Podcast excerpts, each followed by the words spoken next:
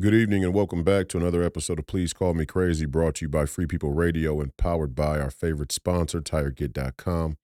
That's TireGet.com. You have to buy tires from somebody, you might as well buy them from us and help fund the movement, help support the movement. We believe in the freedom of movement. That's exactly what the establishment wants to take from you now.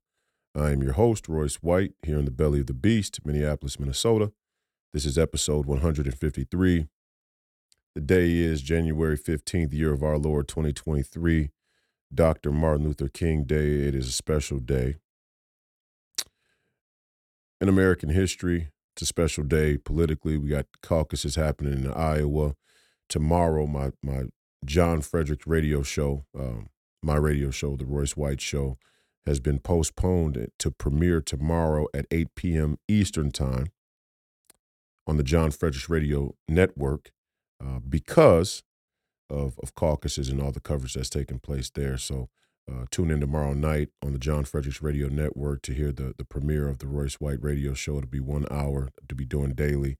Uh, so that that is now here, but we're going to continue the podcast as scheduled as well.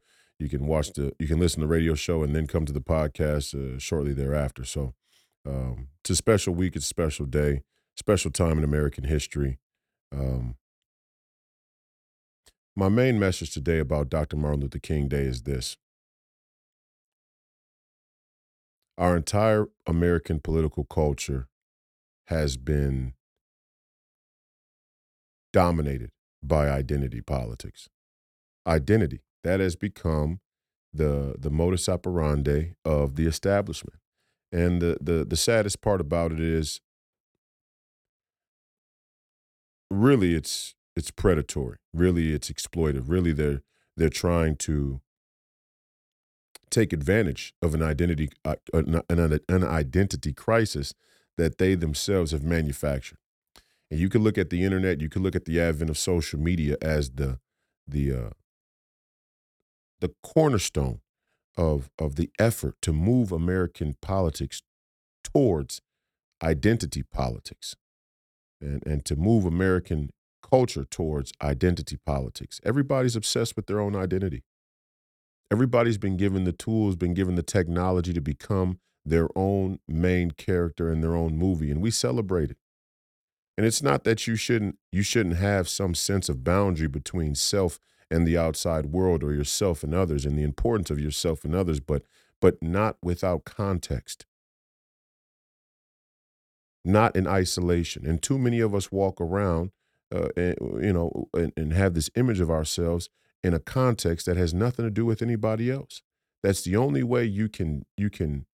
That's the only way you can make sense of and justify watching what's happening to the country and not getting involved ahead of, of, of caucuses today, not being involved, not understanding the political process.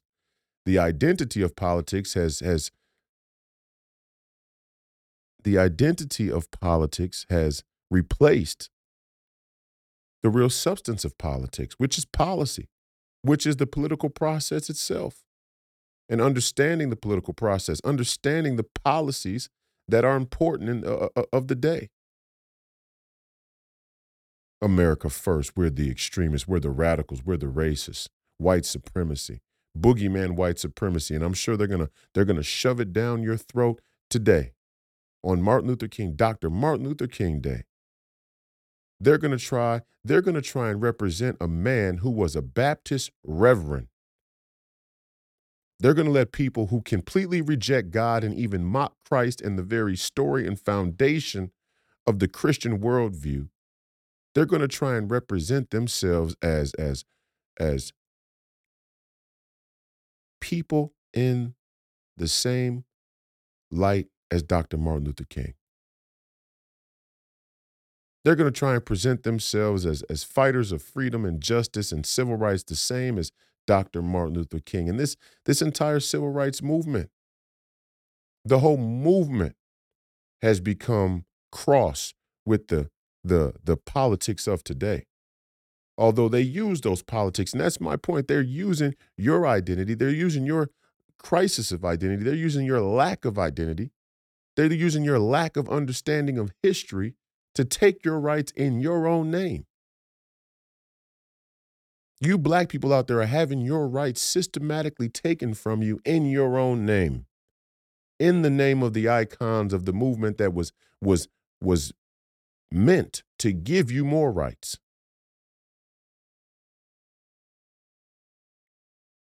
They're getting you to open the door. They're, they're getting you to open the gates for them. You're letting the enemy in. And let's be let's be frank, they're already in. It is not it's not going to happen. It's already begun. They've already invaded. You have to understand right now that the the enemy is within the walls. The federal government is in your home, and your rights are now being subject to tyranny. And they're doing it in your name. They're getting you to invite them in. The civil rights movement, Dr. Martin Luther King. Dr. Martin Luther King fought for civil rights. They fought for the right to vote. They fought for the right to be considered an American citizen, to have an honest day's work, an honest day's wage. They fought for the right to be a part, to be seen as a legitimate, legitimate people in the context of American citizenship, not to give up their citizenship. And they certainly weren't willing to trade their citizenship for their faith in God. That wasn't a part of Martin Luther King's message. We have an entire liberal political culture consisting of neocons and neoliberals, the uniparty, Democrats and Republicans, that is completely antithetical to anything the civil rights movement stood for. The civil rights movement was anti-war. The civil rights movement was was anti-racism. The civil rights movement was was about giving you rights, not taking your rights. We have a pro war, anti rights, and still greatly racist political elite.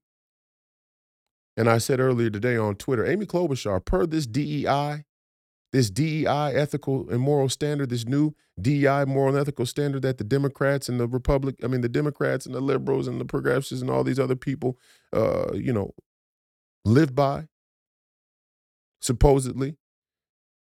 Amy Klobuchar should resign. She should resign from the she should drop out of this Senate race in just enough time for me to be elected to the United States Senate. Why why is Amy why does Amy Klobuchar get to covet her white privilege? Why why why does she get to keep hers? She's running against a young black man who's oppressed and cheated by the guilty white system.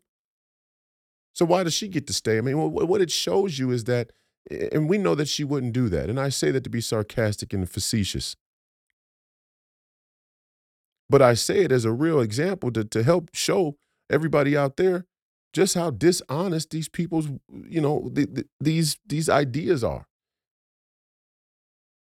How illogical the worldview is. How one sided the worldview is. This is one sided. This is Black Lives Matter if they vote Democrat. This is this is equality if it gets us to the end result we want, if it equals the sum total we desire politically. The entire identity emphasis in America's culture is all predicated on political political ambition. It's political. And that's why it's called identity politics. And you'll hear the liberal establishment media go, identity politics, oh, this is a dog whistle for racism from from conservatives and, and, and Uncle Toms, as they would call me, or darlings of the far right or whatever. No. No, the emphasis on identity is all based on politics. It's not based on, they don't care about black people. They don't care about black people. I'm showing you.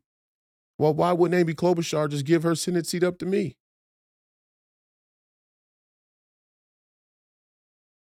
They don't, it's not about black people. It's not about minorities. It's not about Hispanics. It's not about uh, you know Africans or, or Middle Easterns or, or, you know Somalis or, or or the Asian people. It's not about Native Americans, Indigenous. It's not about women. It ain't even about the LGBTQ. Although somehow they've made it to the top of the totem pole which says something in and of itself, but it's not even really about them. These people will use whatever form of identity they need to in order to achieve the outcome that they want. It's all a part of the process. You're all cannon fodder. You're all cannon fodder in their in their in their endeavor, in endeavors, their agendas, their ambitions. Identity has become the flavor of the day. And you're all supposed to love it. You're supposed to love it because you've been predisposed to love it because you all have your own little your own little Hollywood motion picture going on on social media. You're all the star in your own movie now. Your truth. Your truth is center stage. Your truth independent of anybody else's truth. You want to live in a community, a global community where everybody's living their own truth? You want to live in a global society, in a global citizenry where every individual citizen just exists in their own individual truth? How does that work? How do you have a community with well-being, with with peace and love and support for one another, with unity, some resemblance of, of unity, when everybody's living in their own independent fantasy? None of this stuff even makes any sense. But they're going to come out today on stage under the lights at the podium and use Dr. Martin Luther King to justify this illogical worldview, this illogical agenda, these illogical politics. How far we have fallen. The content and character, Dr. Martin Luther King. Not by accident he was co opted, but it's not just him. And he was co opted, and the civil rights movement was co opted, and he understood it. The Other America, the speech The Other America, I should run it today. Maybe I will run it today after the podcast is over. Maybe the first hour I'll do I'll do one hour here and I'll get to the and then the last hour I'm just going to download the other America and put, put put that right in. And you listen to the speech that actually got Dr. Martin Luther King killed, in many people's opinion, and I would agree because the other America got away from the identity politics and started to strike at the heart of the economics.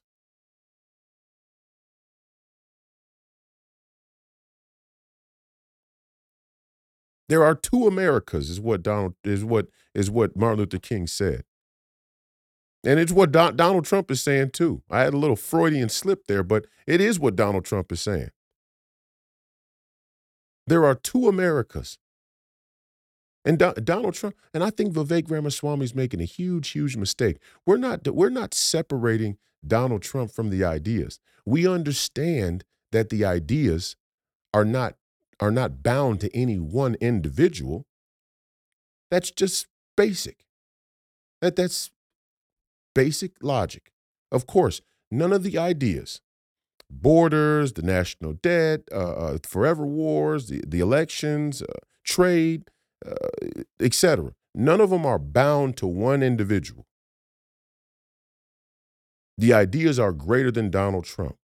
But we're not, we're not, we're not detaching the ideas from the man that they mean to make an example out of because of the ideas. That's not the appropriate response. When an establishment wants to piss on your head and tell you it's raining and mock you, the appropriate response is to remain steadfast in our support of somebody, even if they are flawed, because we're all flawed, and all Christians understand that. And that's part of the reason why the evangelical support for Donald Trump continues to rise. It's not racism, it's because Christians, and by nature, understand that we are flawed. So they're not going to let some yuppie, omnisexual, uptight, up on a high horse, political, cultural elite, scientific, managerial elite try and tell them that this man is unfit for office because of his flaws, like they themselves don't have him, which many of them think they don't. When you watch Van Jones and Rachel Maddow and Don Lemon and all these other fucking clowns on on on primetime television talk like their shit don't stink, and one by one they all get clipped out. Don Lemon sh- gone. Uh, Cuomo gone. It, it'll be another couple of weeks for Van Jones is is is is you know uh, you know sexually harassing some some some male uh, in in in the workplace, gone, and the list goes on and on and on and on and on, on and on and on and on. It, it's it's just a matter of time. Because they they they start from a place that's so it, it just is so unrealistic to begin with. Of course, they got to fire you when you show that you're human. And we don't even know if any if any of the stuff or the allegations against them is true. That's not the point. It doesn't have to be true because you've created such a, a high standard for, for moral and ethical superiority. And we're trying to we're trying to run a racket here that that assumes a position of of moral and ethical high ground as soon as you transgress it in the slightest way, even by perception. Doesn't matter if you're guilty or not. The presumption of guilt is an afterthought. You got to go. And that's what all you Marxists and communist sheep are in for.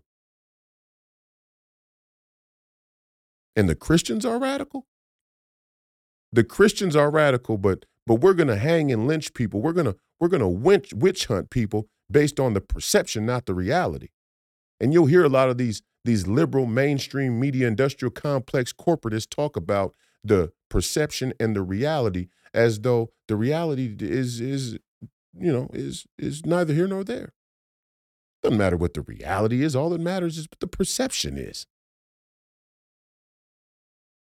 Perception, identity crisis, identity politics. Do you follow me? Are you understanding the world they've created? The world we've accepted?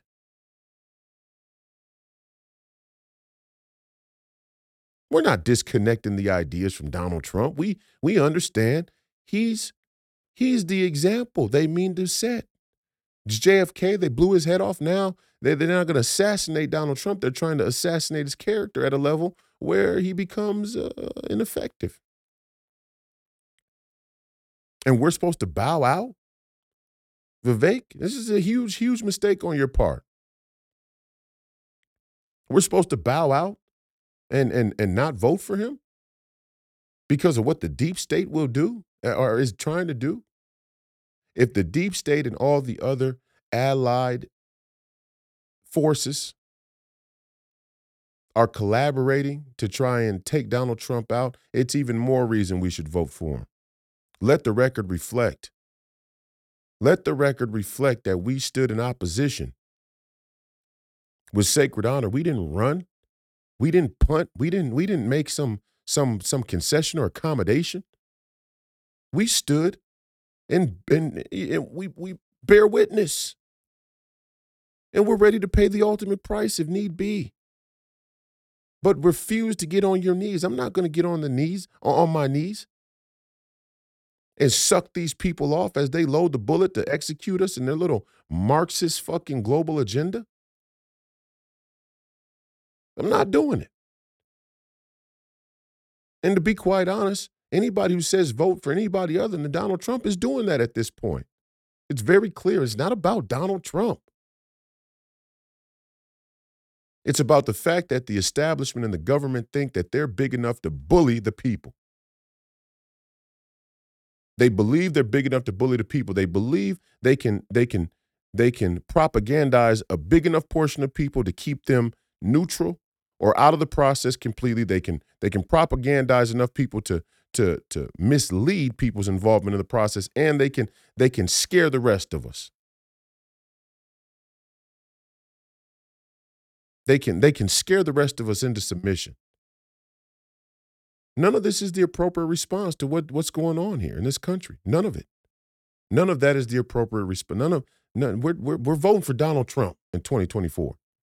I don't even want to hear anything else. All you people need to drop out of the race now. If you want to be vice president, get your vice president bid ready and leave it at that. But all this other shit is bullshit. I'm sick of it. Cut the shit.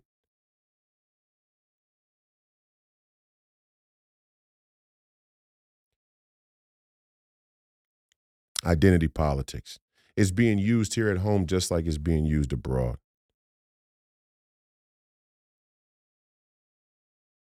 The, the, leadership we need now is going to have to, is going to have to navigate the darkest forest any leader's ever been in in this country's history. In this nation's history, the the the the the questions that need be asked, the questions that are going to be need to need to be asked and the answers that are going to need to be found is going to be a darker journey than any leaders ever faced in this country. Why? Because we live in a society that is currently in a Gordian knot. There is a Gordian knot we created. There is a sin in here that is not racism. Don't let these black bourgeois intellectual elites tell you that you should trade your American citizenship for global citizenship because the original sin of America is predicated in racism. The sin was not racism. The sin was a globalist business model that had been distilled down from empire to empire, black, white, and other and the mechanisms and strategies of empire had come down to the crown and the British Empire, of which the sun never sets, and they still are running the show today. And we here in America, our founding fathers, but even more so, our nation of shopkeepers had had a choice, had the option to defect not only from the crown's rule, but from the crown's business model, and we punted on the second one. We rebelled, we revolted against their rule, but we adopted the business model. And in that adoption of the business model, we subjected ourselves to the four sins that cry out for vengeance, like AJ Barker said on Friday night. There are four sins that cry out for vengeance, and our, our, our adoption of this business model led us into a, a, a an ocean of all of them.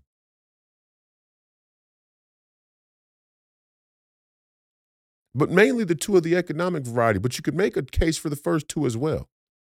The four sins that cry out for justice, that cry to heaven for justice murder, sodomy, oppression of the poor, cheating a man out of his wages. So you see how a Protestant nation who wanted to emphasize scripture has found themselves crossed with the word from the word go how it's hard to simultaneously hold the two views that that capitalism and that that free market enterprise that at any and all costs could ever coexist with the Christian worldview? These are the dark questions we're going to have to answer. And we're going to have to come up with some damn good answers because you have to go back now because the sins that cry for justice have a, a four generation, a four generation incubation period, you could say. We're going to have to go back now and identify where we lost our way. And we're going to have to undo that. And we're going to have to undo that in culture and spirit, but we're also going to have to undo it in legislation. If we plan, if we want to call ourselves a Christian nation, if we want to say we're fighting the the the, the Christian fight,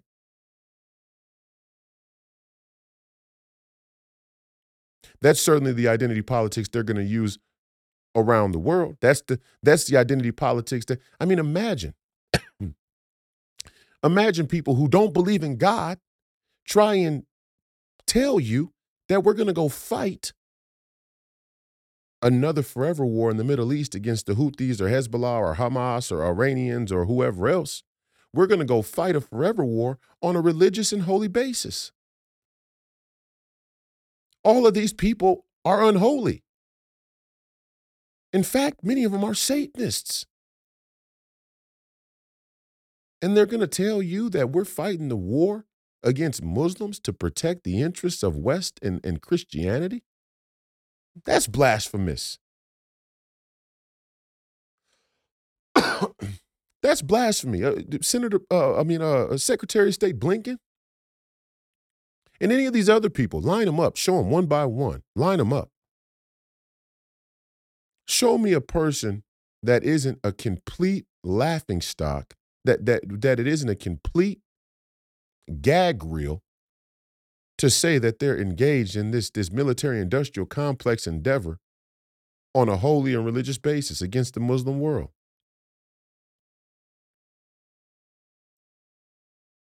It's ridiculous. It's ridiculous. You got two groups of people. One group of people is a Western, neutered, secular, political, and cultural elite who have rejected God completely and mock Christ and mock Christians. You have that group of people who are using Christianity as a justification to go to war and fight for a split, fight for a split against another group of people who have taken their religion and perverted it. Perverted it to a point of, of demonic, I would say. You got two bad guys fighting each other, and we want to pick a side. Our side is America first. No more forever wars. We're not here to fight. Listen to the listen to the rhetoric about the the the, the Suez Canal and the, this whole Houthi, uh, you know, uh, Yemen, you know, missile strike, the whole deal. They're telling you right out in the open, this is about business. This is about business. We told you before this war wasn't about religion. It's not about faith. It's not about ideology. It's about business. And you don't know the layers upon layers and the, the players upon players that are involved here. None of us do. But it's safe to assume it's much bigger than any of us can really fathom. That the interests that are working there on that game of risk, that global game of risk, are, are really hard and almost silly for us to try and pinpoint. But we can look at the result and first some motive.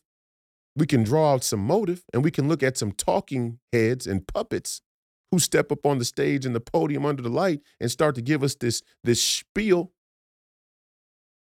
this bullshit spiel, this bullshit propaganda of, of what this war is about.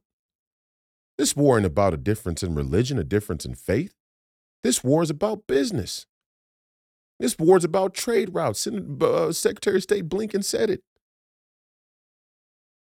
This this waterway, this choke point, this this uh, this corridor is too important to to global trade, to the global economy. So retaliation will be an option. It is on the table, and more more military action is on the table. So we have to go back and to, again, again. You do you think that the Europeans don't understand the, the, the danger of the rise of the, the people? Of course they understand. But the problem with aristocratic elites is they always have too much convenience, too much affluence. They have too much luxury in their life that keeps them distracted from the necessary choices they need to make to defend what it is that they have in the end. That's why people always rise up and overthrow their leaders when they become tyrannical and, and d- disconnected from the reality in the street. And it has been that way in Europe for a long time. You think Marie Antoinette and, and, and that, that crew, you think they didn't understand that the, the, the, there was unrest in the people? Of course they knew. Of course they knew. Their elitist life was offering too much convenience and distraction for them to for them to properly identify and do what needed to be done to to to create peace. And there's always going to be a certain level of unrest that exists between people who govern and people who are governed. Because there's a natural desire to want to test the boundary of freedom and subjugation. That that's an that's an axiomatic that's an axiom of, of, of that dynamic between, between those who rule and those who are ruled.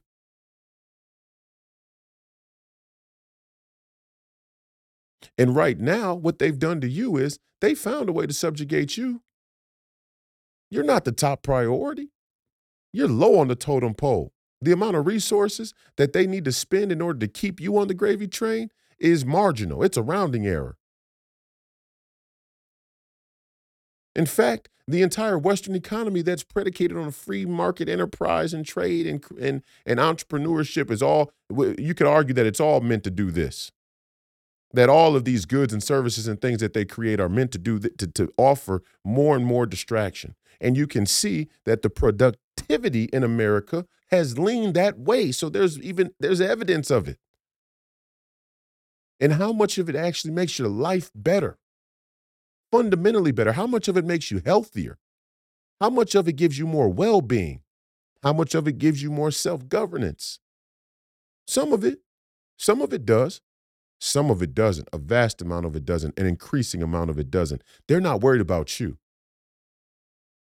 The cost to keep you subjugated, the cost to keep you happy is lower than ever. It's more efficient than ever. It's those radical Muslims we got to worry about. It's those radical Muslims that say we don't want to be westernized. The LGBTQ advocates couldn't survive in our way of life and in our part of the world. They couldn't survive in our communities. We don't allow that. We have harsh penalties for such matters. Those are the people that they really have to get rid of. And it's it's damn sad. It's damn sad that a perverted that a perversion of of God's law, that a perversion of faith practice would rise up to be the dominant faction of faith practice that the globalist and anti-God elite want to take out. But you're watching a war between two bad guys. You're watching a war between two bad guys, and we want to pick a side. And we're falling into the same trap that we fell in before. We want to pick a side that looks like us. We want to pick a side that sounds like us. We want to pick a side that that has the same interests as we do. How about no side? How about we let the Europeans fight their own war? How about we let the European aristocrats reap what they sow. There is a certain level drugs, piracy, slavery. The the war that we're fighting now stems from the the place in history, the, the moment in history, the Gordian the Gordian knot that we face today, where the Europeans want to live without borders the convenience of their life, the convenience of their way of life, the the poshness of their life, the the luxury of the aristocratic European elite is something that that cannot continue without the extractions of material resources well beyond their borders and you wonder why they want a global citizenry They want a global citizenry because they don't want to have to go back to living off the lands of what, what Europe provides alone.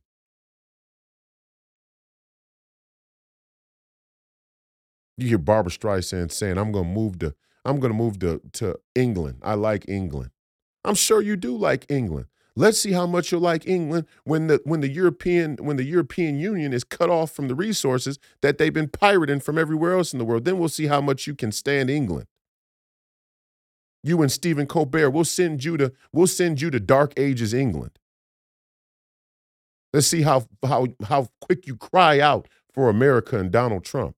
And there's a difference. There is a difference. America was pulled into globalization by a political and aristocratic European elite. We never needed it. We never needed globalization. Everything that we need, we have here. Europe needs globalization. Europe needs the resources there in the Middle East. Europe needs the resources there in Asia. Europe needs the resources in South America. Europe needs the resources in the heartland, in the Ukraine. America doesn't. But yet, but yet we're willing to we're willing to let the European edifice, the European cultural elite convince us that we should give our sons and daughters and blood and tax money so that they can live aristocratic? On the basis of what? Because we speak the same language? Because our founding fathers that revolted looked the same as the monarchs they revolted against? This is a revolutionary republic. We revolted. We are not European. This is what makes the Nick Fuentes stupid. The only white identity that you can congregate, the only white identity you could aggregate is a European identity.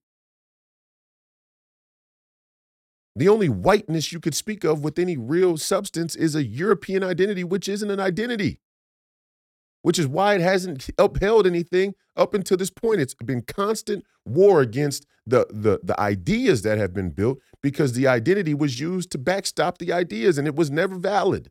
It is not valid. And the, the, the main reason it's not valid in the context of America versus a, a, a Great Britain, who we're collaborating with to, to, I mean, you understand what I'm saying? When they say America and the Ukraine, the, the, the UK, not the Ukraine, when they say America and the UK carried out missile strikes in Yemen, we're still shilling for the crown. We're still protecting European interests.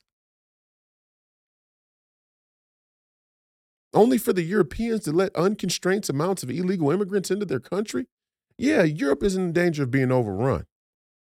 And, and that's that sort of psychosomatic guilt that exists in the European mindset of, of this posh luxury that they know they live in at the behest of other people and their natural resources. And it's only a matter of time before those people rise up, whether those people be righteous or not. Because revolution isn't always righteous. That's another thing we get mixed up we get mixed up that the people who oppress others, be, be, because of their oppression by default, that the revolutionaries are righteous. No, revolution in and of itself against oppressors is always righteous. That doesn't mean the people are righteous. And the people's lack of righteousness can certainly de- denigrate, can certainly degrade the righteousness of the overall revolution. That's my opinion. You could argue that, but hey, if we're 10 murderers and we've been oppressed, but we've been raping and murdering, if we rise up against our oppressors, we're still rapists and murderers. And that's a cautionary tale for, for, for posh, yuppie Europe. But it's also a cautionary tale for us. They're in danger of being overrun because the convenience won't let them, they, they can't find their way back to a, a, a basic way of living that isn't beyond their borders. They have no borders, they have no boundaries. They're running into the same fucking problem they did at the fall of the Roman Empire. When you have no boundaries, when your when your when your your your your your mind has no boundaries, when your ambition is unfettered, it has no boundaries to it. You cannot you cannot continue to prosper. The only way you can have a prosperous existence in this life is you is you have healthy boundaries around your unfettered ambitions, your unfettered obsession with your own identity. This is the this is the real this is the real gem of of of, of psychosocial science in a term like narcissism. These people are narcissistic grossly, obscenely narcissistic. They think the world revolves around the way that they want to live. And they think what, the, the Houthis and the Yemenis are just going to bow down forever in perpetuity? You think some young Yemeni from, you know, who's who's who's now going to bring the wrath of a fourth a fourth generation vengeance against the sins that cry out for vengeance, you think you think he's just going to continue to to take his his little piece of the pot and and you know with a smile on his face? Are you people dumb? You people must have lost your fucking mind. Well, guess what? We we want out. The American America first, we want out. We want out of this Atlantic Charter. We want out of this transnational, uh, uh you know, European American alliance. We want out of the Allied forces. We want out of the crown's business model. We want out of the drugs, piracy, and slavery business model. We don't need it. They do. We are in a geopolitical, geographical Gordian knot. First and foremost, perpetuated by European intellectuals, academics, and aristocrats. We do not need these people. We are Americans. We are Americans. We have everything we need right here. And it's been that way since time immemorial. We never needed them. And that was where we failed. That was where our original sin was. And we need to go back and fix that. We didn't need drugs, piracy, and slavery.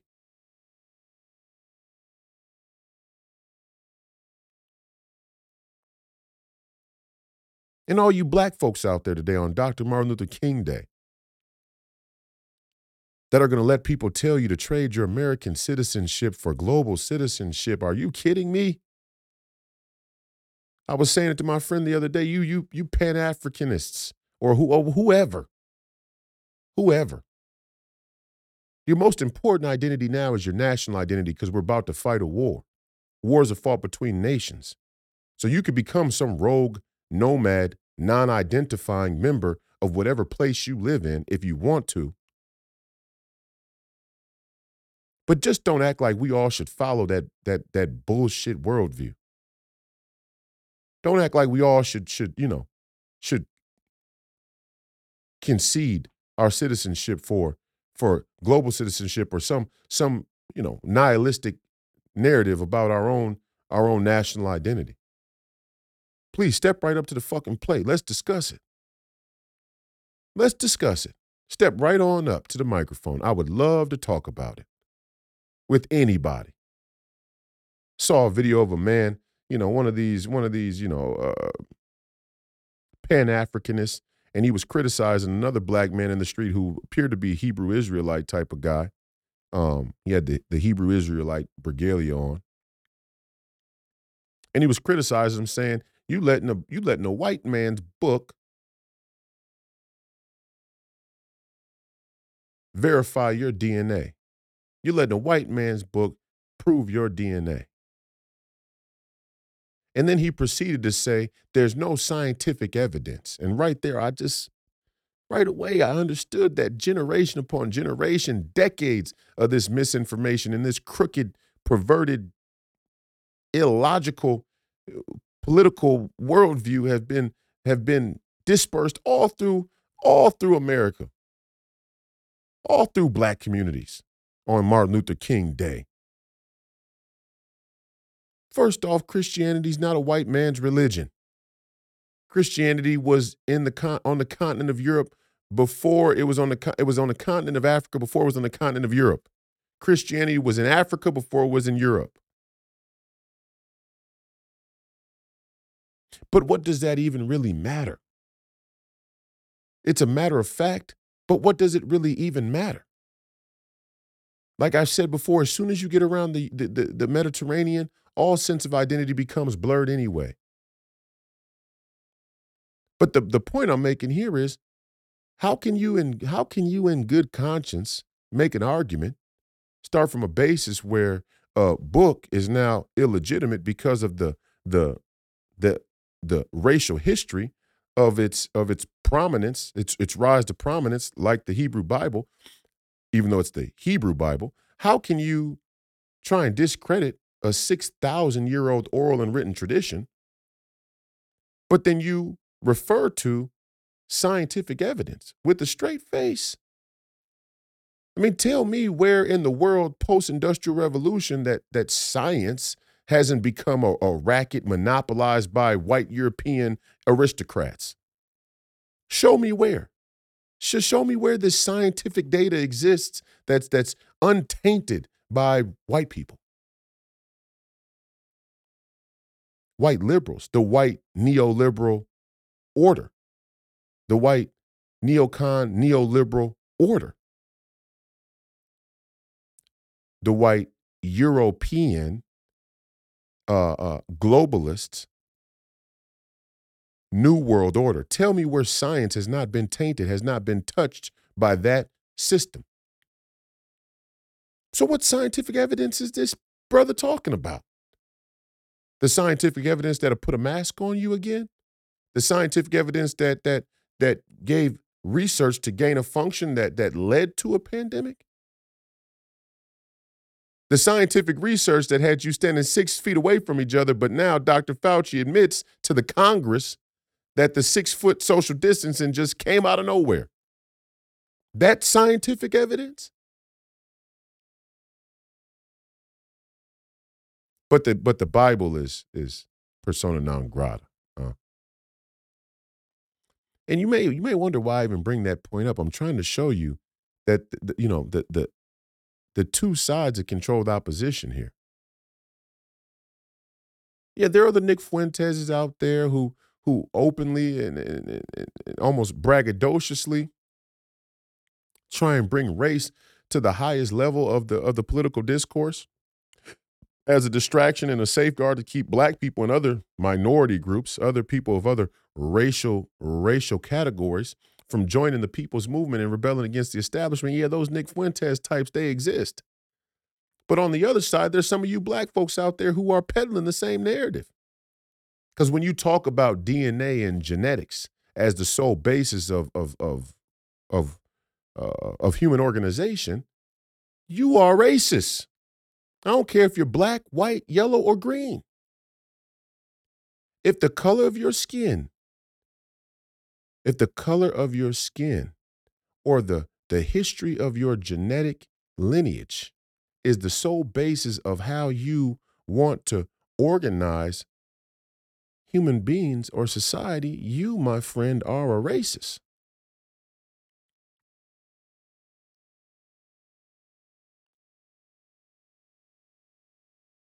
Identity on Dr. Martin Luther King Day. Identity is what's being used to take your rights. Identity politics has become the flavor of the day. This is this is the main distraction from what we really should be focused on. And we should be focused on them trying to take Donald Trump off the ballot as a as a message, as a message about the ideas. Oh, you still think you're citizens? You still think you have rights? You still think there's a border? You still think you have a, a, right to representation come tax time?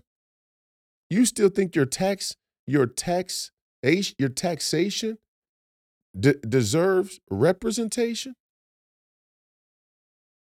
Oh, you people are living in a relic. We about to we are about to show you.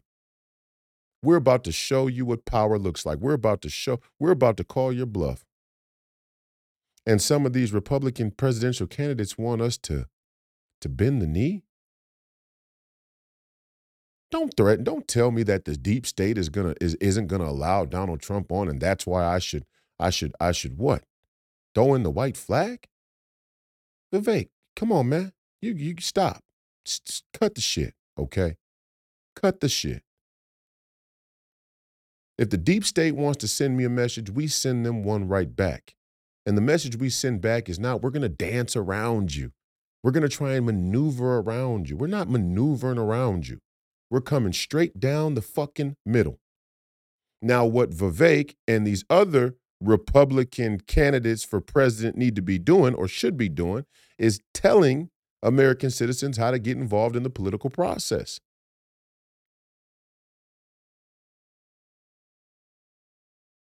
That, that's obvious. Not perpetuating a, a lie that, that the system is rigged. The system is rigged, but most of the rigging is done through propaganda that makes people believe that the, the, the politics are not, uh, you know, consequential, that they that they're, you know, Neither here nor there. Politics are decided by the people who show up, take it from somebody who's involved in the process. I can tell you. I've been in a I've been in a congressional district convention where they endorse a congressional district candidate. I've been at a congressional district debate where they have two neocons up on stage, and the one guy who has hesitancy about big pharma is treated like a schmuck by the boomer cons in the room. I've been in a, a, a, a state central committee where the rules are made for caucuses. I've seen a gubernatorial candidate uh, be, you know, be railroaded at a state convention. or attempted to be railroaded at a state convention from the, the special interest groups and the donor money in the party. I've seen it all happen. So I can tell you that politics is decided most of the time by the people who show up. And it's decided in places right there in a theater near you, right in an auditorium near you. And you never even know that it takes place. And it's done that way intentionally. You don't know about it because they don't want you to know about it. That's the number one way the system is rigged. That the the the times and places where decisions are made about this country's future happen without your knowledge. And without your knowledge, it happens without your participation. And without your participation, you are nothing more than an empty vessel politically in this country. And that's the truth. That's the truth. You all and you know, all of these organizations, all of them want to act like, you know, they could, you know, well, we only we don't really get involved in politics. Jason Whitlocks of the world never voted in a president, never voted never voted, and says he has no plan to vote. Voting don't matter, right? It just, you know, I mean, what kind of 501c3 scam is that? Voting don't matter. This, I'm not voting. Wow. Wow. Okay. But then you're going to call me a plant? You're telling you're telling the American people, American citizens, that their their most fundamental right, their most fundamental role in being an American citizen, they should forego. And even if you say they should vote, but you're not voting, you know, lead by example. that, that's how the saying goes. Um, when you say you're not voting, it kind of sends a signal that voting doesn't matter. We're going to tell American citizens in, his in their dark in the dark in we're going to tell American citizens in their darkest hour, in the nation's darkest hour, that the cornerstone of American citizenship is uh, neither here nor there. And I've heard the excuses. I've heard it a million times before. The the elections are rigged. The, the system is rigged. The, the, I don't give a fuck about any of that. We have to fix that. We have to fix that. But before we can fix that, we have to we have to get somebody in office who's willing to fix it. And if that means we all have to vote on the day of the election, same day, same day voting. Let's get clear about it. I'm just going to throw one out there because I we it's too much back and forth in the movement. Uh, we er, uh, bank the ballot, ballot harvesting. They want to they want to bank the ballot, whatever. This, vote by mail. We're not voting by mail. Give, give me a fucking break. These people are these people are RINOs. The bank the vote uh, is a RINO movement. This is an RNC RINO movement. We're voting on the day of elections. We are voting on the day of elections. You overwhelm the system. You make them pull out every stop they need, every stop you make them pull out every trick in the book to cheat. And maybe that won't even do it. But like I said the other day on War Room, I said it. This election ain't just about the the, the material result, the math at the end when 30 days from from uh from, from November, you know, sometime in December when they finally when they finally declare a winner. This ain't just about the, this ain't just about the outcome of the election on paper. This is about the spirit of the election and whether or not the American people are involved in the process enough to understand or have that that intuition if there is some some you know uh, cheating that takes place. It's just as much about that as it is about the outcome. The spirit of the election the spiritual outcome of the election? Do the American people feel that the process was legitimate?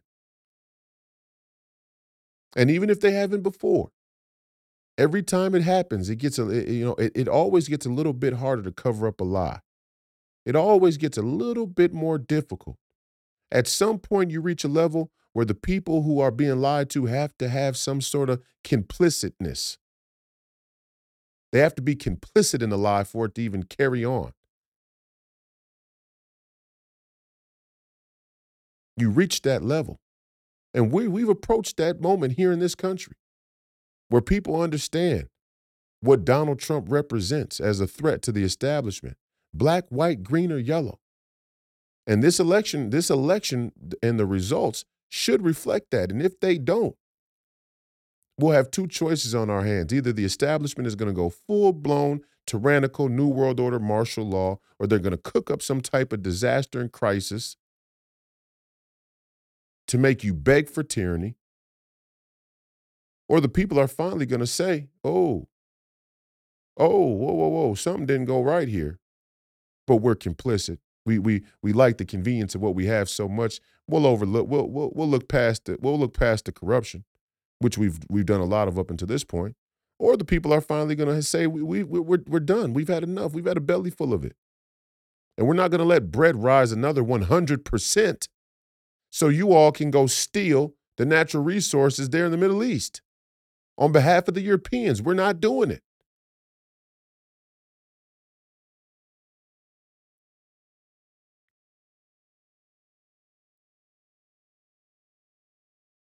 Donald Trump 2024.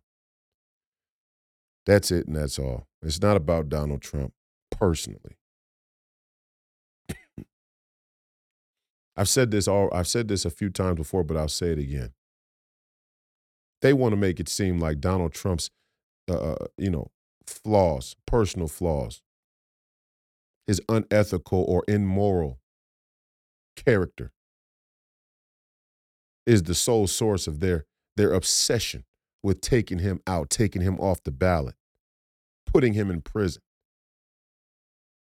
But we know that's not true. And how do we know that's not true? We know that's not true because you could pull down any one of these cultural, globalist, uh, yuppie, posh, omnisexual, cosmopolitan, scientific managerial elites. We can pull any one of them, put them up on the stage, and, and, and test their own ethics and morals against his. And many of them have already been implicated in some shit that's way more grimy than tax returns. That's way more grimy than than some phone conversation about about grabbing a woman by the vagina. Way more grimy than that. Some stuff that's way way darker off into the world of of of security state collaborated operations to blackmail American politicians or politicians all, all over the world through through agencies, security state agencies, intelligence community agencies, with operatives and assets like uh, Jeffrey Epstein. Knowingly, willingly participate.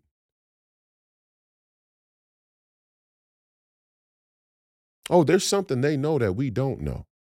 And there's a reason they want to put Donald Trump in jail. But I guarantee you this it ain't because he's involved with them in that and on those things. Because if he was involved in on those things, they try to protect him like they're trying to protect the other people who were involved with them on those things. You don't see it. You don't see the little the little cohort of cultural elite that are trying to protect each other, that are trying to blend each that are trying to blend in with one another. They're trying to hide themselves through a, a, cultural consensus that's manufactured right here on your phone for you to be able to read and go, "Oh yeah, is that that what we think? Is that is that what we think? Oh that that oh that's what that's what Oprah and Dwayne the Rock Johnson think about Maui, huh?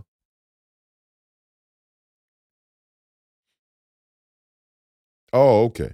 Because if if Oprah and Dwayne the Rock Johnson think it, well then hey, I mean, the establishment is okayed it, so I guess it's safe to safe to go with. I can't tell you how embarrassing it is to watch all you black folks out there talk about racism in a guilty system. Talk about racism in a guilty system that I'm sure you're going to continue to to to puppet parrot today on Martin Luther King Day, Dr. Martin Luther King Day. I can't believe you all talk about these things and turn around and bend the knee to the same system that's trying to take the very rights that Dr. Martin Luther King worked so hard to to give you access to. The right to be educated. The, the, you, now they're going to take your public schools like they did there in New York City and bring illegal immigrants and house them in the public school and then tell the kids that, that and, you know cancel school on the kids to house illegal immigrants? You got to be kidding me. House them in the football stadium.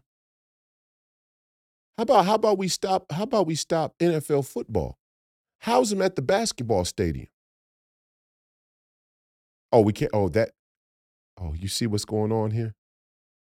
You see what's going on here the school, you know, that the, the, the education,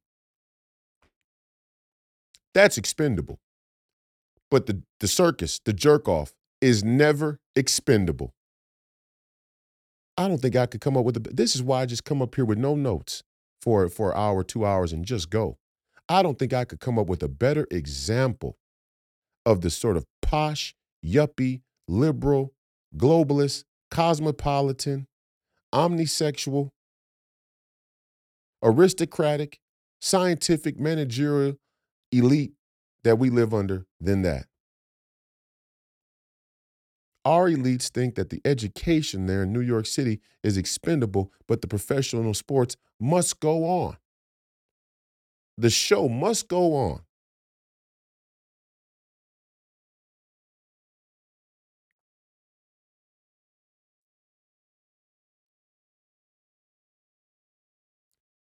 Tune in tomorrow. Tune in tomorrow for the John Fred for my the, the premiere. Sorry. Tune in tomorrow for the premiere of the Royce White radio show. The Royce White radio show on the John Fredericks Radio Network. It'll be premiering at 8 p.m. Eastern Time. On Wednesday, we're going to have Please Call Me Crazy again. Friday, we're going to have Please Call Me Crazy again. We're going to post the radio show on YouTube, Royce White USA, at Royce White USA on YouTube. That's my YouTube channel. Um, we're going to be posting the radio show daily on that channel as well, uh, keeping it separate from the podcast for obvious reasons because we're living under the dark cloud of censorship from big tech. The Royce White Show coming January 27th, I want to say. Let's see here. January 27th. Saturday morning, Saturday evening, and Sunday morning, I believe, you will be able to see the Royce White Show on Real America's Voice. We finally struck a deal with Real America's Voice, the good people over there, Real America's Voice, to to host the Royce White Show, the the one day a week special uh, Royce White show that's separate from Please Call Me Crazy, that's separate from the radio show.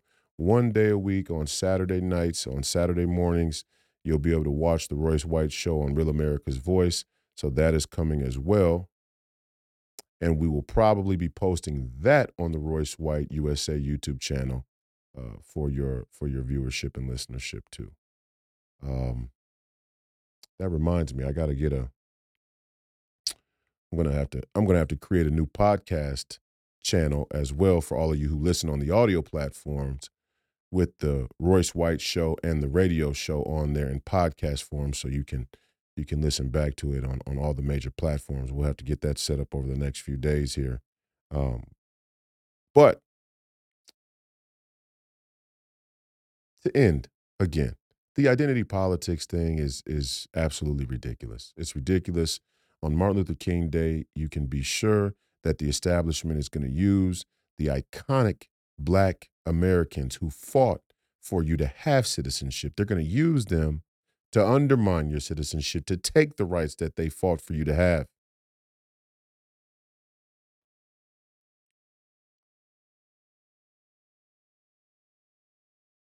There's nothing remotely appropriate about that. There's nothing there's nothing honorable about allowing about allowing people to do that to you. Don't let them use your identity to ruin your life. Don't let them use your identity to take your rights. Don't let them take your rights in your name. If they're going to take their rights, have them, force them, make them take your rights in the name of what it really is their own elitism, their own ambitions, their unfettered ambitions. Make them take your rights in the name of what it actually is. Don't let them use you as a cover. Don't let them use you as some prop, as some puppet in the scam, in the show, in the circus, in the theater.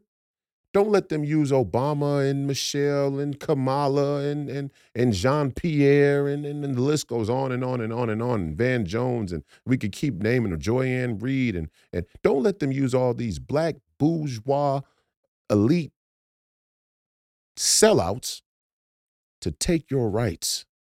You're an American citizen. Where are you going to live? You're not going to live in Africa. You're not going to live in Europe. You're not going to live in China. They're definitely not letting you come live in China. You're not going to live in Israel. They're not going to live anywhere that they want to go and fight and promulgate these wars and support these other people's ambitions, support these other people's livelihood. You live here. And the more you let them use your identity and the value of the citizenship that you have here to go on some some uh, unquantifiable adventure or mission there, the longer it's going to take you to have prosperity, to have wellness, to have have well-being, to have self-governance. And even if you can't be the richest man in the world, even if you can't be the healthiest man in the world, at least you can govern yourself. At least you can be free. We appreciate your viewership and listenership today and the future. Visit freepeopleradio.com to find out where you can watch and listen to the podcast as well as visit our store. You can also go to freepeopleradio.store directly, uh, where you can buy merchandise and things related to the podcast. Myself and Professor Penn, Professor Penn podcast. Make sure that you subscribe to that as well on YouTube. It's a wealth of knowledge, a lot of the intellectual work that that is informing uh, the podcast. Professor Penn goes over in great detail with history and graphics and whole whole deal. Um, it's a it's a classroom in and of itself. RoyceWhite.us, Senator Amy Klobuchar, you should resign. Diversity, equity, and inclusion calls for you to resign from the United States Senate campaign here, race here in Minnesota in just enough time to allow me to be elected. If you do not, Amy Klobuchar, you are a racist by your own standards. Because anytime a white person doesn't give up their their their their position of, of, of privilege for for some uh, oppressed and, and, and you know disadvantaged black person, then then then we should all we should all just cry, break out in tears. We should all try and persecute that person, right? Right? Anybody who doesn't submit to DEI, diversity, equity, and inclusion, Marxism, communism, we should we should persecute that person. We should prosecute that person. They they deserve to die, right? Ain't that what ain't that what the movement calls for? Well, proceed, Amy. I'm here to run for United States Senate, and you, liberal, affluent, middle-aged, white woman of privilege, are standing in my way. Feel free. Proceed. Follow your own. Lead by example. Oh, oh, oh, no, I forgot. I forgot. It's only Black Lives Matter if you vote Democrat. Rules for me, not for thee. We get it. Anyway, RoyceWhite.us, Senate campaign website where you can fig- find more information about the real platform of the people who are running for office, who who want to represent you should be should be talking about, the, the issues they should be running on. The border, the debt, forever wars. That's the shit that matters to me. The color game is for for for WWE politicians. Don't give a shit about it. But I do want them to live up to their own their own expectations if they're going to be in the public on Twitter talking about all of these inclusive matters like a a, a St. Paul City Council who recently had the her, historic moment made her story. They actually had the audacity on national primetime television and radio to say the word her story. Like in in in reference to the the St. Paul City Council that for the first time is all all women. All women of all different all different races, you know, uh, uh, diversity. I, I I don't even I don't even know. And and who gives a shit? I'm not saying an all woman city council couldn't do some good. But when you lead with when you celebrate the city council being all women before they've done any work and you use that as as a proof that that this is a celebratory moment, I know we're starting off from a bad place. This ain't starting well. This, this ain't off to a good foot here in the city of St. Paul, our capital city in the state of Minnesota. This ain't starting off well. Nothing that is done on the basis of identity alone is a cause for celebration. It's about the merit of the work that is done. If I show up to the basketball court and uh, just, uh, uh, hey, hey, I'm the shortest guy here. Let's celebrate. I, I, I got, I, I'm here at the court. I'm the shortest guy. Ain't that a cause for celebration? I'm black. I'm here. I'm at the court. Ain't that a cause? No, we about to. We're, we're about to play a game. Can you score? Can you defend? Can you run? Can you anticipate? Can you see? Are you willing to give up your own, you know, your your own vision of your own identity for the betterment of the team and the collective? What are you willing to sacrifice? How how unselfish are you? Do you have an understanding of the game? These things are what are become cause for for results and then later on become cause for celebration. Not identity in and of itself.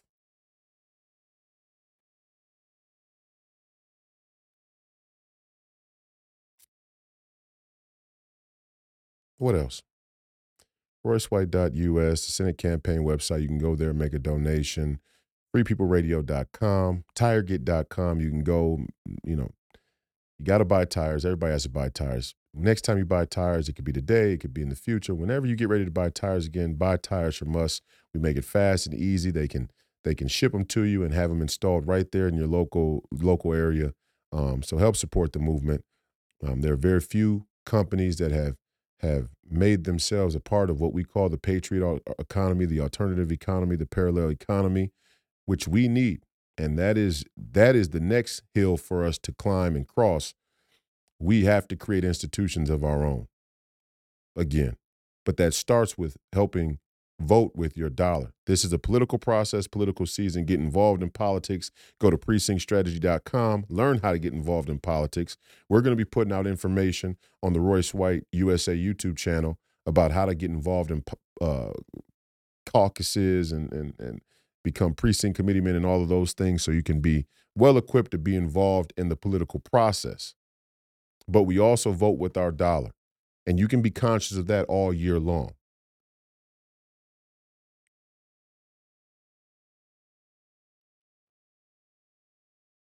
So, tiregit.com.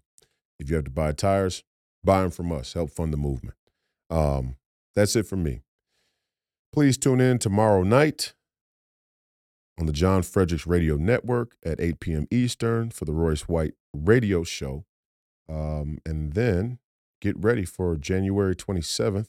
The Royce White Show on Real America's Voice will be premiering on Saturday morning, I believe, right after Bannon's War Room. So we are excited about that. And shout out to Steve Bannon and the whole War Room posse Maureen Bannon, Grace Chong, uh, the Real America First hitters who are holding the line I am so thankful that Steve Bannon is going to work on Speaker Mike Johnson. I told you guys, and we we said it back. We said it back then. Don't blame Matt Gaetz. Matt Gaetz did what Matt Gaetz was supposed to do. Kevin McCarthy was corrupt. He was he was carrying a five hundred million dollar war chest, spreading it around there in D.C. He, he he's uniparty to the max, a punter kick the can sort of politician. We had to get him out of there. And and there were a bunch of people that came up that Jim Jordan and who knows if any of these people would have stood on what they said they would do. And Mike Johnson came up, stood up, and in front of the entire country used and wrapped himself in the cloth of Christ and Christianity and God to gain the trust of America first, to gain the trust of MAGA, and he punted, kicked the can and they're going to go to work on them now, and they're right to do so. And all of you, and guess what? He should resign too. Turnover. Turnover. No problem. Don't let them scare you, fearmonger. We got to do the people's business. The government's got to. The government's got to run. Now even Marjorie Taylor Greene's coming home, and I still don't trust Marjorie. But I, but I, I respect what Marjorie's doing in this Fauci, the Fauci investigation. I respect that she's calling Speaker Mike Johnson out for who he really is. Like I told you all before, wherever you are is not a final destination. People can be redeemed, and that's what we Christians have to believe. And I'm watching Marjorie because I've seen her colors before, but she also can say she's watching me. And I like that. Put the things I'm saying to the test. The three main issues for America First and MAGA are the border, the debt, the forever wars. We'll deal with the elections, we'll deal with the trade, we'll deal with the administrative state, but the biggest issues for us politically are the debt, the border, and the forever wars. If you have a problem with that, you have a problem with with understanding the value of your citizenship. And again, I say to, to, to leave you, do not let them use Dr. Martin Luther King, who fought for you to have civil rights, the civil rights of American citizenship. Do not let them use his legacy, his, his historic and iconic life to take your rights from you. The fight continues. Don't die a jerk off. Donald Trump 2024 for United States President. Godspeed. Now, there are several things that uh, one could talk about before such a large, uh, concerned, and enlightened audience. There are so many problems facing our nation and our world that one could just take off anywhere. But today I would like to talk mainly about the race problem since I'll have to rush right out and go to New York to talk about Vietnam tomorrow, and I've been talking about it a great deal uh, this week and weeks before that. But I'd like to use as a subject from which to speak uh, this afternoon the other America. And I use this subject because there are literally two Americas. One America is beautiful for situation. And in a sense, this America is overflowing with the milk of prosperity and the honey of opportunity. This America is the habitat of millions of people who have food and material necessities for their bodies, culture and education for their minds, freedom and human dignity for their spirits. In this America, millions of people experience every day the opportunity of having life, liberty, and the pursuit of happiness in all of their dimensions. And in this America, millions of young people grow up in the sunlight of opportunity. But tragically and unfortunately, there is another America. And this other America has a daily ugliness about it that constantly transforms the buoyancy of hope into the fatigue of despair. In this America, millions of work starved men walk the streets daily in search for jobs that do not exist. In this America, millions of people find themselves living in rat infested, vermin filled slums. In this America, people are poor by the millions, and they find themselves perishing on a lonely island of poverty in the midst of a vast ocean of material prosperity. In a sense, the greatest tragedy of this other America is what it does to little children. Little children in this other America are forced to grow up with clouds of inferiority forming every day in their little mental skies. And as we look at this other America, we see it as an arena of blasted hopes and shattered dreams. Many people of various backgrounds live in this other America. Uh, America. Some are Mexican Americans, some are Puerto Ricans, some are Indians, uh, some uh, happen to be from other groups. Millions of them are Appalachian whites. Probably the largest group in this other America in proportion to its size and the population is the American Negro. The American Negro finds himself living in a triple ghetto a ghetto of race, a ghetto of poverty, a ghetto is to deal with this problem, to deal with this problem of the two Americas. We are seeking to make America one nation, indivisible, with liberty and justice for all. Now, let me say that the struggle for civil rights or the struggle to make these two Americas one America is much more difficult today than it was five or ten years ago for about a decade or maybe 12 years.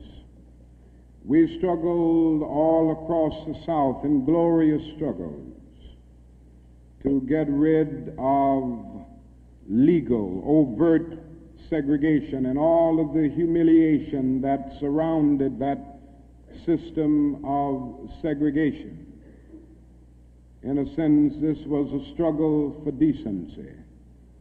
We could not go to a lunch counter in so many instances and get a hamburger or a cup of coffee. We could not make use of public accommodations. Public transportation was segregated, and often we had to sit in the back and within transportation, uh, transportation within cities, we often had to stand over empty seats because sections were reserved for whites only. We did not have the right to vote in so many areas of the South. And the struggle was to deal with these problems. Now, certainly they were difficult problems, they were humiliating conditions. And by the thousands, we protested these conditions. We made it clear that it was ultimately more honorable to accept jail cell experiences than to accept segregation and humiliation. By the thousand students and adults decided to sit in at segregated lunch counters to protest conditions there. And when they were sitting at those lunch counters, they were in reality standing up for the best in the American dream and seeking to take the whole nation back to those great wells of democracy which were dug deep by the founding fathers in the formulation of the Constitution and the Declaration of Independence. Many things were gained as a result of these years of struggle.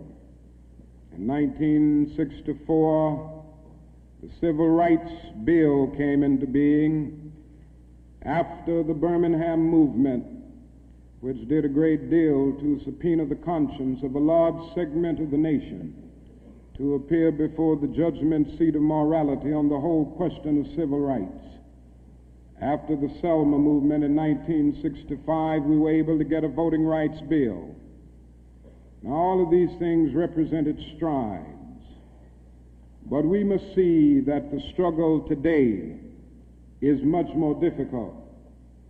It's more difficult today because we are struggling now for genuine equality. And it's much easier to integrate a lunch counter than it is to guarantee a livable income and a good, solid job. It's much easier to guarantee the right to vote than it is to guarantee the right to live in sanitary, decent housing conditions. It is much easier to integrate a public park than it is to make genuine quality integrated education a reality. And so today we are struggling for something which says we demand genuine equality. It's not merely a struggle against extremist behavior toward Negroes. And I'm convinced that many of the very people who supported us in the struggle in the South are not willing to go all the way now. I came to see this in a very difficult and painful way in Chicago over the last year where I've lived and worked. Some of the people who came quickly to march with us in Selma and Birmingham were active around Chicago. And I came to see that so many people who supported morally and even financially what we were doing in Birmingham and Selma were really outraged against the extremist behavior of Bull Connor and Jim Clark toward Negroes rather than believing in genuine equality for Negroes. And I think this is what we've got to see now, and this is what makes the struggle much more difficult. And so, as a result of all of this, we see many problems existing today that are growing more difficult. It's something that is often overlooked, but Negroes generally live in worse slums today than 20 or 25 years ago. In the North, schools are more segregated today than they were in 1954 when the Supreme Court's decision on desegregation was rendered. Economically, the Negro is worth, worse off today than he was 15 and 20 years ago. And so the unemployment rate among whites at one time was about the same as the unemployment rate among Negroes. But today the unemployment rate among Negroes is twice that of whites. And the average income of the Negro is today 50% less than whites. And as we look at these problems, we see them growing and developing every day. And we see the fact that the Negro economically is facing a depression in his everyday life that is more staggering than the depression of the 30s. The unemployment rate of the nation as a whole is about 4%. Statistics would say from the Labor Department that among Negroes it's about 8.4%. But these are the persons who are in the labor market, who still go to employment agencies to seek jobs, and so they can be calculated. The statistics can be gotten because they are still somehow in the labor market. But there are hundreds of thousands of Negroes who have given up. They've lost hope.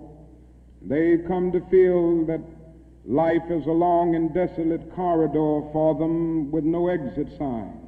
And so they no longer go to look for a job. There are those who would estimate that these persons who are called the discouraged persons would be six or seven percent in the Negro community. And that means that unemployment among Negroes may well be 16 percent. And among Negro youth in some of our large uh, urban areas, it goes to 30 and 40 percent. And so you can see what I mean when I say that in the Negro community. That is a major, tragic, and staggering depression that we face in our everyday lives.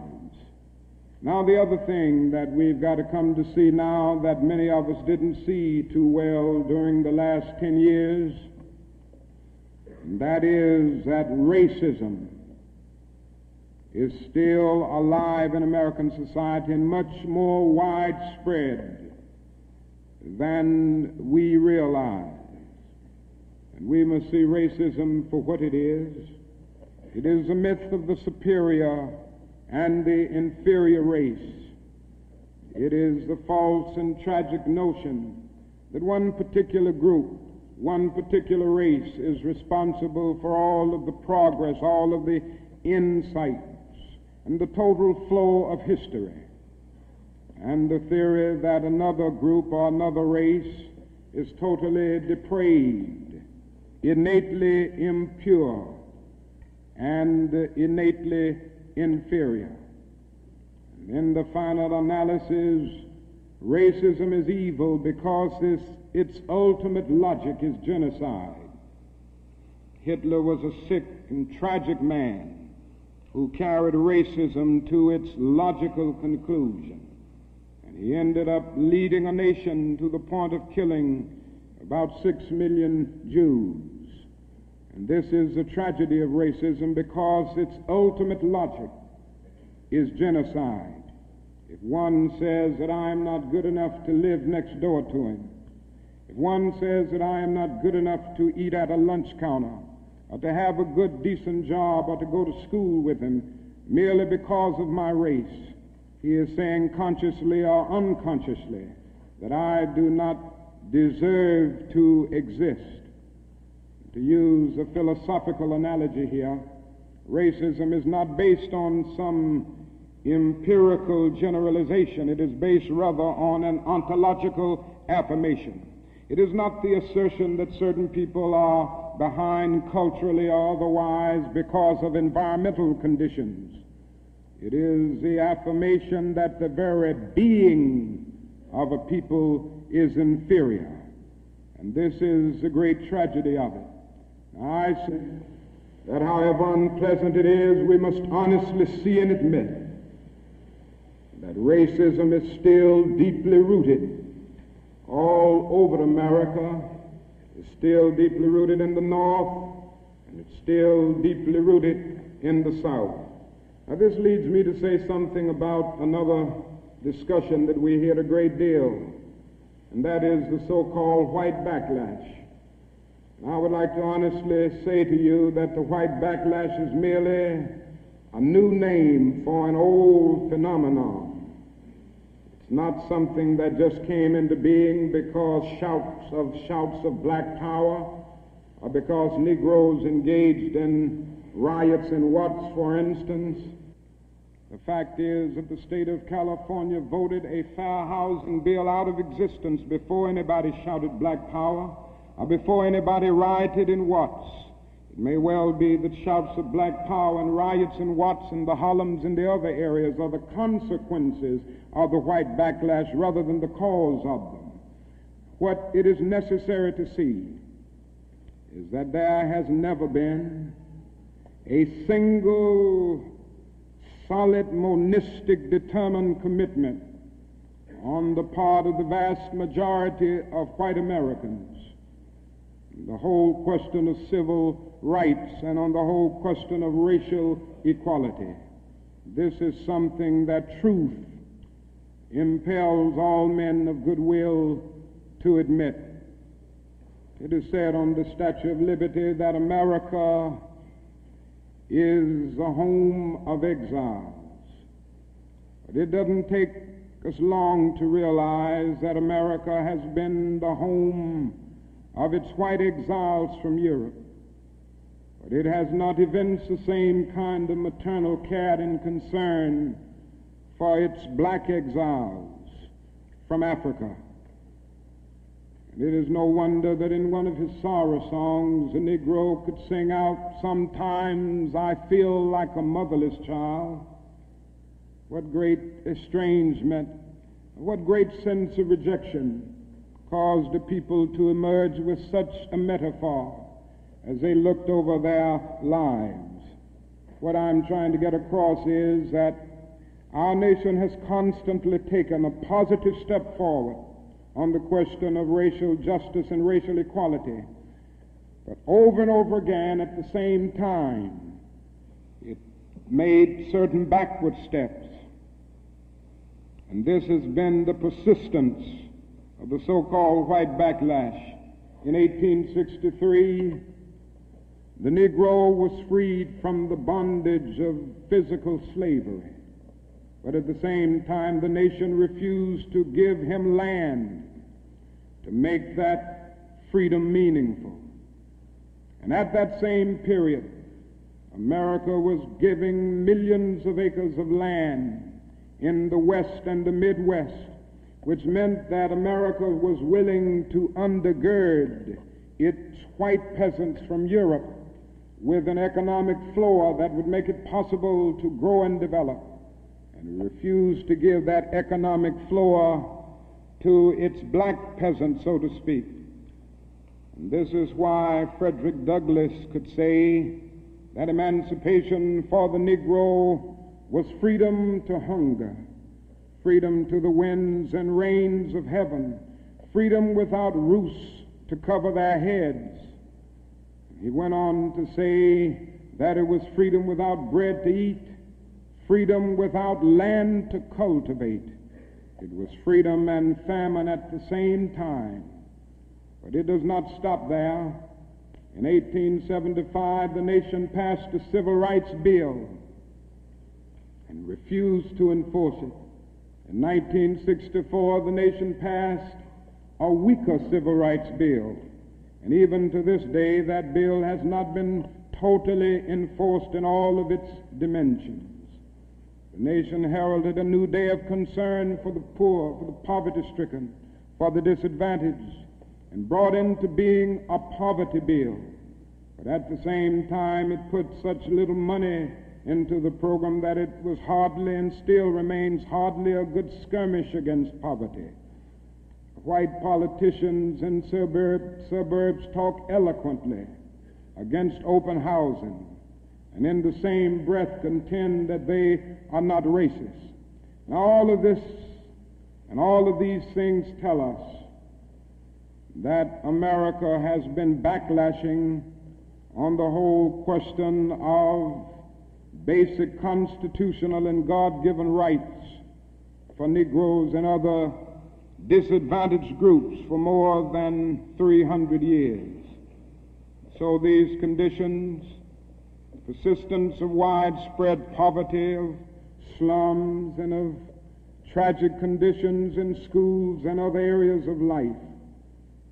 All of these things have brought about a great deal of despair and a great deal of desperation, a great deal of disappointment and even bitterness in the Negro communities.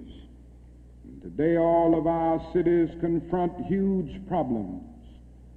All of our cities are potentially powder kegs as a result of the continued existence of these conditions. Many in moments of anger, many in moments of deep bitterness, engage in riots. And let me say, as I've always said, and I will always continue to say, that riots are socially destructive and self defeating. I'm still convinced that non-violence is the most potent weapon available to oppress people in their struggle for freedom and justice. I feel that violence will only create more social problems than they will solve.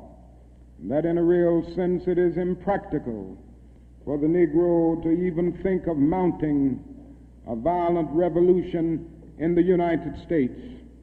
So I will continue to condemn riots and continue to say to my brothers and sisters that this is not the way. Continue to affirm that there is another way.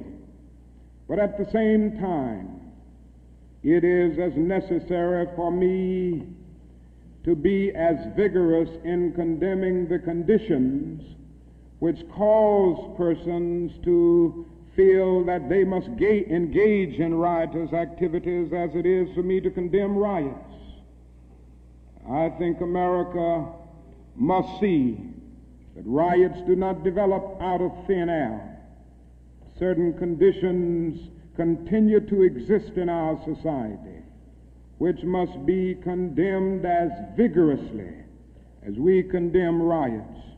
But in the final analysis, a riot is the language of the unheard. What is it that America has failed to hear? It has failed to hear that the plight of the Negro poor has worsened over the last few years. Has failed to hear that the promises of freedom and justice have not been met. And it has failed to hear that large segments of white society are more concerned about tranquility and the status quo than about justice, equality, and humanity. And so, in a real sense, our nation's summers of riots are caused by our nation's winters of delay. And as long as America postpones justice, we stand in the position of having these recurrences of violence and riots over and over again. Social justice and progress are the absolute guarantors of riot prevention. Now, let me go on to say that if we are to deal with all of the problems that I've talked about, if we are to bring America to the point that we have one nation, indivisible, with liberty and justice for all, there are certain things that we must do. The job ahead must be massive and positive. We must develop massive action programs all over the United States of America in order to deal with the problems that I have mentioned. Now, in order to develop these massive action programs, we've got to get rid of one or two false notions that continue to exist in our society. One is the notion that only time can solve the problem of racial injustice. I'm sure you've heard this idea. It is the notion almost that is something in the very, the very flow of time that will miraculously cure all evils. And I've heard this over and over again. There are those, and they're often sincere people, who say to Negroes and their allies in the white community, that we should slow up and just be nice and patient and continue to pray, and in a hundred and two, or uh, 200 years the problem will work itself out because only time can solve the problem. I think that is an answer to that myth, and it is that time is neutral. It can be used either constructively or destructively.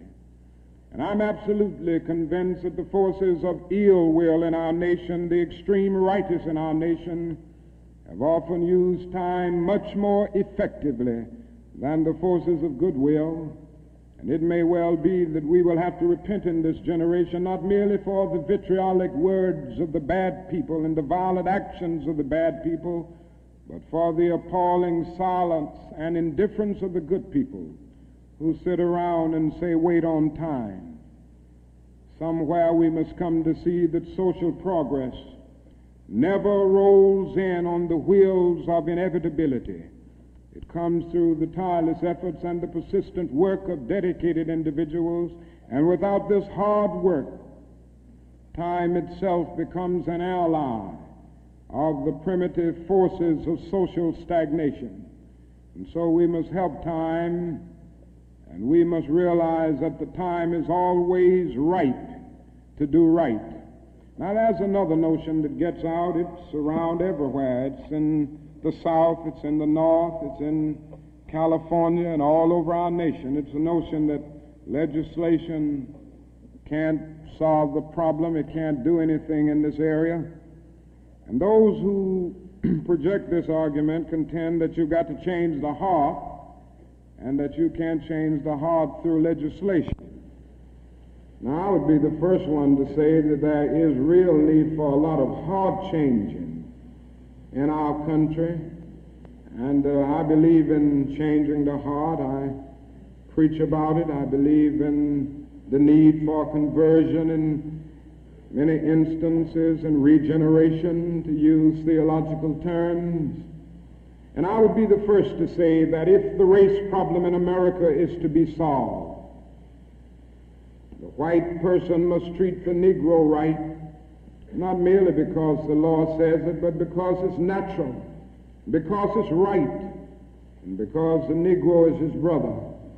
And so I realize that if we are to have a truly integrated society, men and women will have to rise to the majestic heights of being obedient to the unenforceable.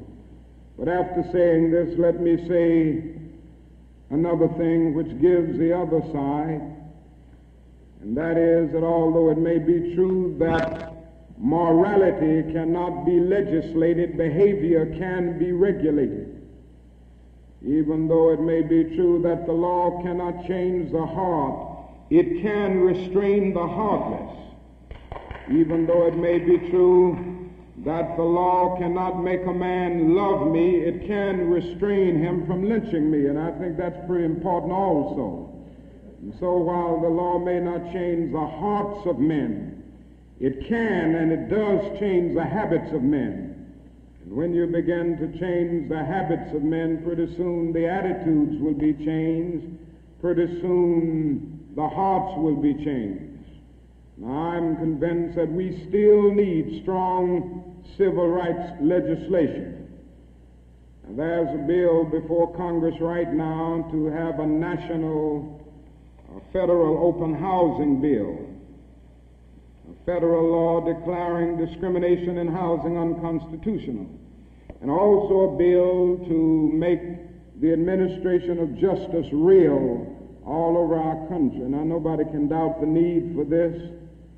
Nobody can doubt the need if he thinks about the fact that since 1963, some 58 Negroes and white civil rights workers have been brutally murdered in the state of Mississippi alone.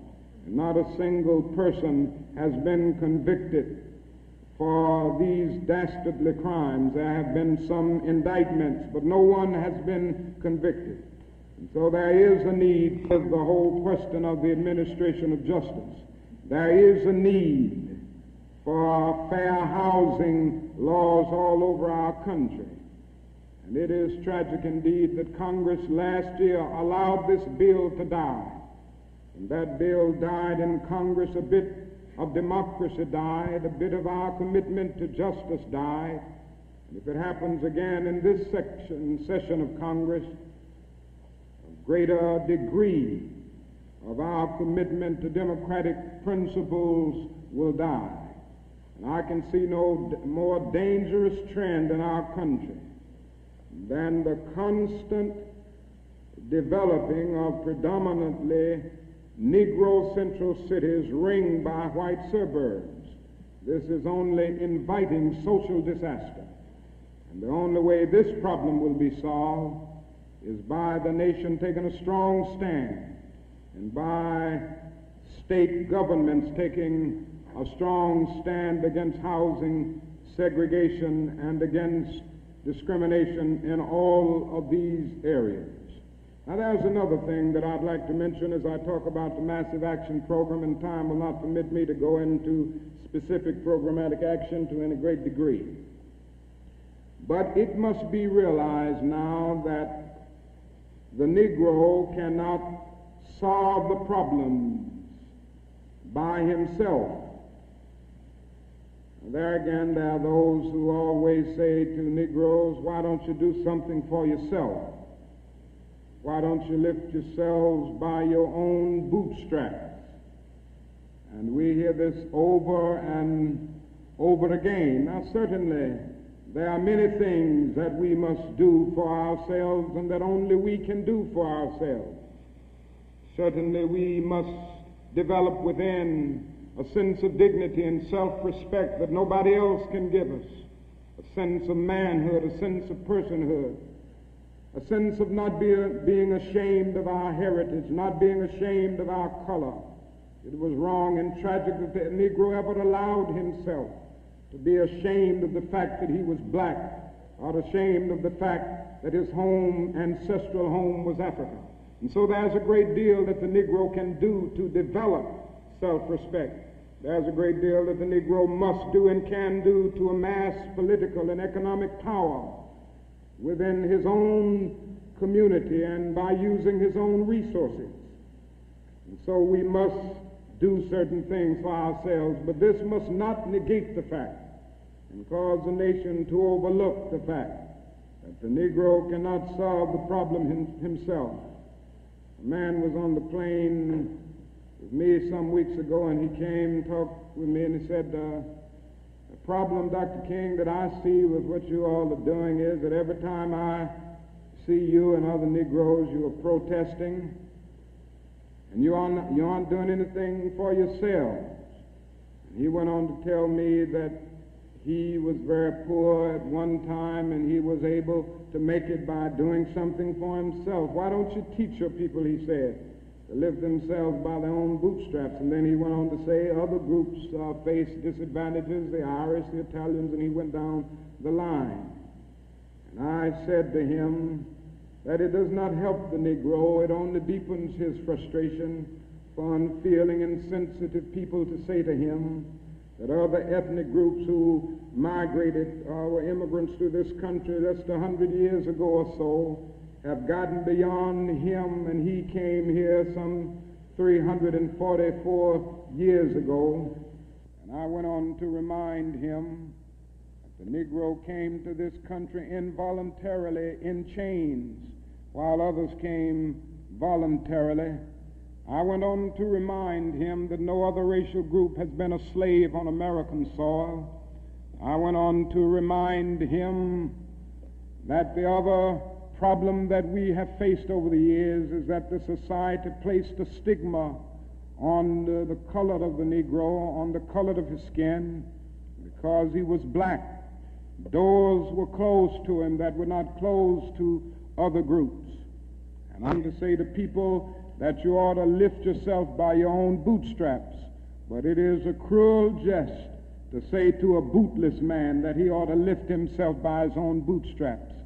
And the fact is that millions of Negroes, as a result of centuries of denial and neglect, have been left bootless. They find themselves impoverished aliens in this affluent society. And that is a great deal that the society can and must do if the Negro is to gain the economic security that he needs. Now, one of the answers, it seems to me, is a guaranteed uh, annual income, a guaranteed minimum income for all people and for all families of our country. It seems to me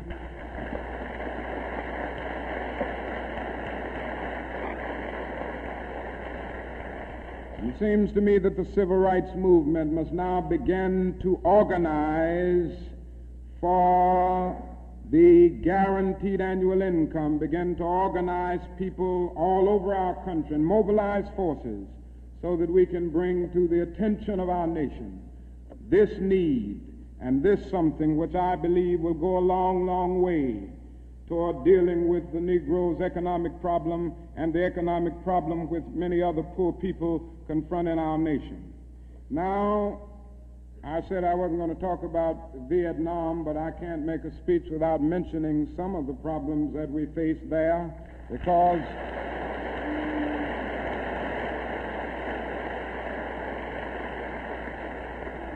Because I think this war has diverted attention from civil rights it has strengthened the forces of reaction in our country and has brought to the forefront the military industrial complex that even President Eisenhower warned us against at one time.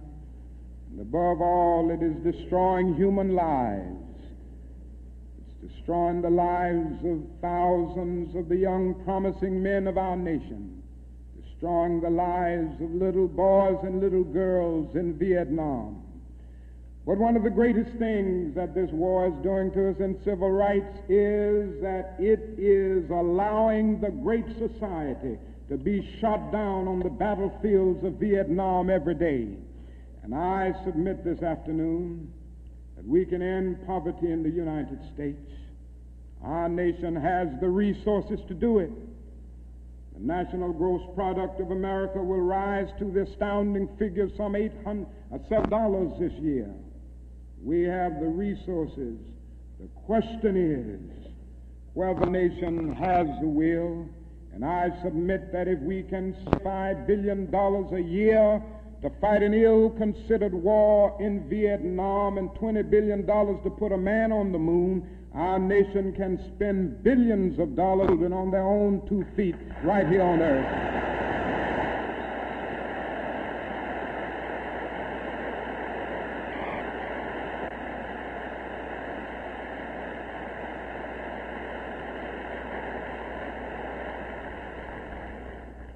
Let me say another thing that's more in the realm of the spirit, I guess.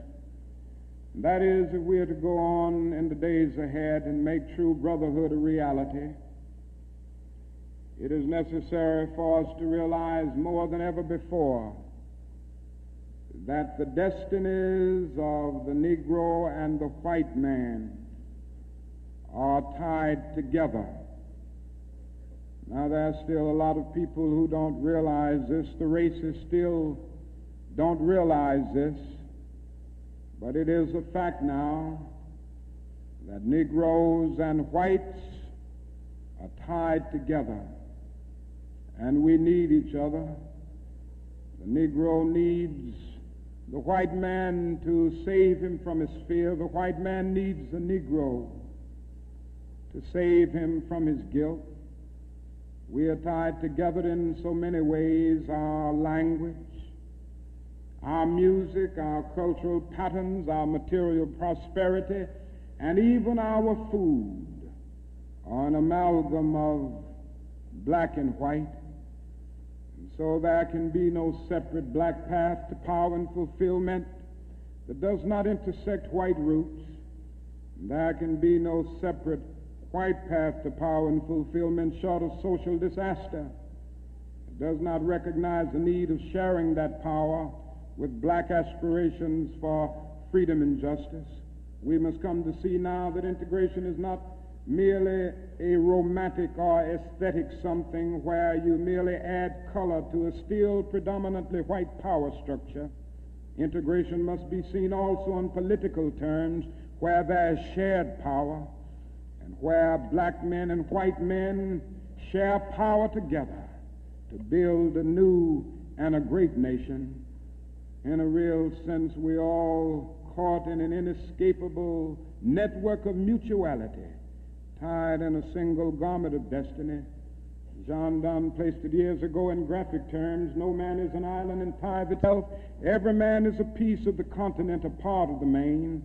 And he goes on toward the end to say, Any man's death diminishes me because I'm involved in mankind. Therefore, never sin to know for whom the bell tolls. It tolls for thee. And so we all in the same situation. The salvation of the Negro will mean the salvation of the white man and the destruction, the life and of the ongoing progress of the Negro will be the destruction of the ongoing progress of the nation. Now, let me say finally that we have difficult days ahead, but I haven't despaired. Somehow I maintain hope in spite of hope, and I've talked about the difficulties and how hard the problems will be as we tackle them. But I want to close by saying this afternoon that I still have faith in the future. And I still believe that these problems can be solved. And so I will not join anyone who will say that we still can't develop a coalition of conscience. I realize and understand the discontent and the agony and the disappointment and even the bitterness of those who feel that whites in America cannot be trusted. And I would be the first to say that there are all too many who are still guided by the racist ethos. But I am still convinced that there are still many white persons of goodwill, and I'm happy to say that I see them every day in the student generation who cherish democratic principles and justice above principle, and who will stick with the cause of justice and the cause of civil rights and the cause of peace throughout the days ahead. And so I refuse to despair. I think we're going to achieve our freedom because, however much America strays away from the ideals of justice, the goal of America is freedom. Abused and scorned though we may be, our destiny is tied up in the destiny of America. Before the Pilgrim Fathers landed at Plymouth, we were here. Before Jefferson etched across the pages of history the majestic words of the Declaration of Independence, we were here. Before the beautiful words of the Star Spangled Banner were written, we were here. And for more than two centuries, our forebears labored here without wages. They made cotton king. They built the homes of their masters in the midst of the most humiliating and oppressive conditions. And yet, out of a bottomless vitality, they continued to grow and develop. And I say that if the inexpressible cruelties of slavery couldn't stop us, the opposition that we now face, including the so called white backlash, will surely fail. We're going to win our freedom because both the sacred of our nation and the eternal will of the Almighty God are embodied in our echoing demands. And so I can still sing, We shall overcome. We shall overcome because the arc of the moral universe is long, but it bends toward justice. We shall overcome because Carlyle is right. No lie can live forever. We shall overcome because William Cullen Bryant is right. Truth crushed earth will rise again. Shall overcome because James Russell Lowell is right. Truth forever on the scaffold, wrong forever on the throne. Yet that scaffold sways the future. With faith, we will be able to hew out of the mounting of despair a stone of hope. With this faith, we will be able to transform the jangling discords of our nation into a beautiful symphony of brotherhood. With this faith, we will be able to speed up the day when all of God's children, black men and white men, Jews and Gentiles, Protestants and Catholics, will be able to join hands and live together as brothers and sisters all over this great nation that will be a great day. That will be a great tomorrow. In the word, sure to speak symbolically, that will be the day when the morning stars will sing together and the sons of God will shout for joy. Thank you.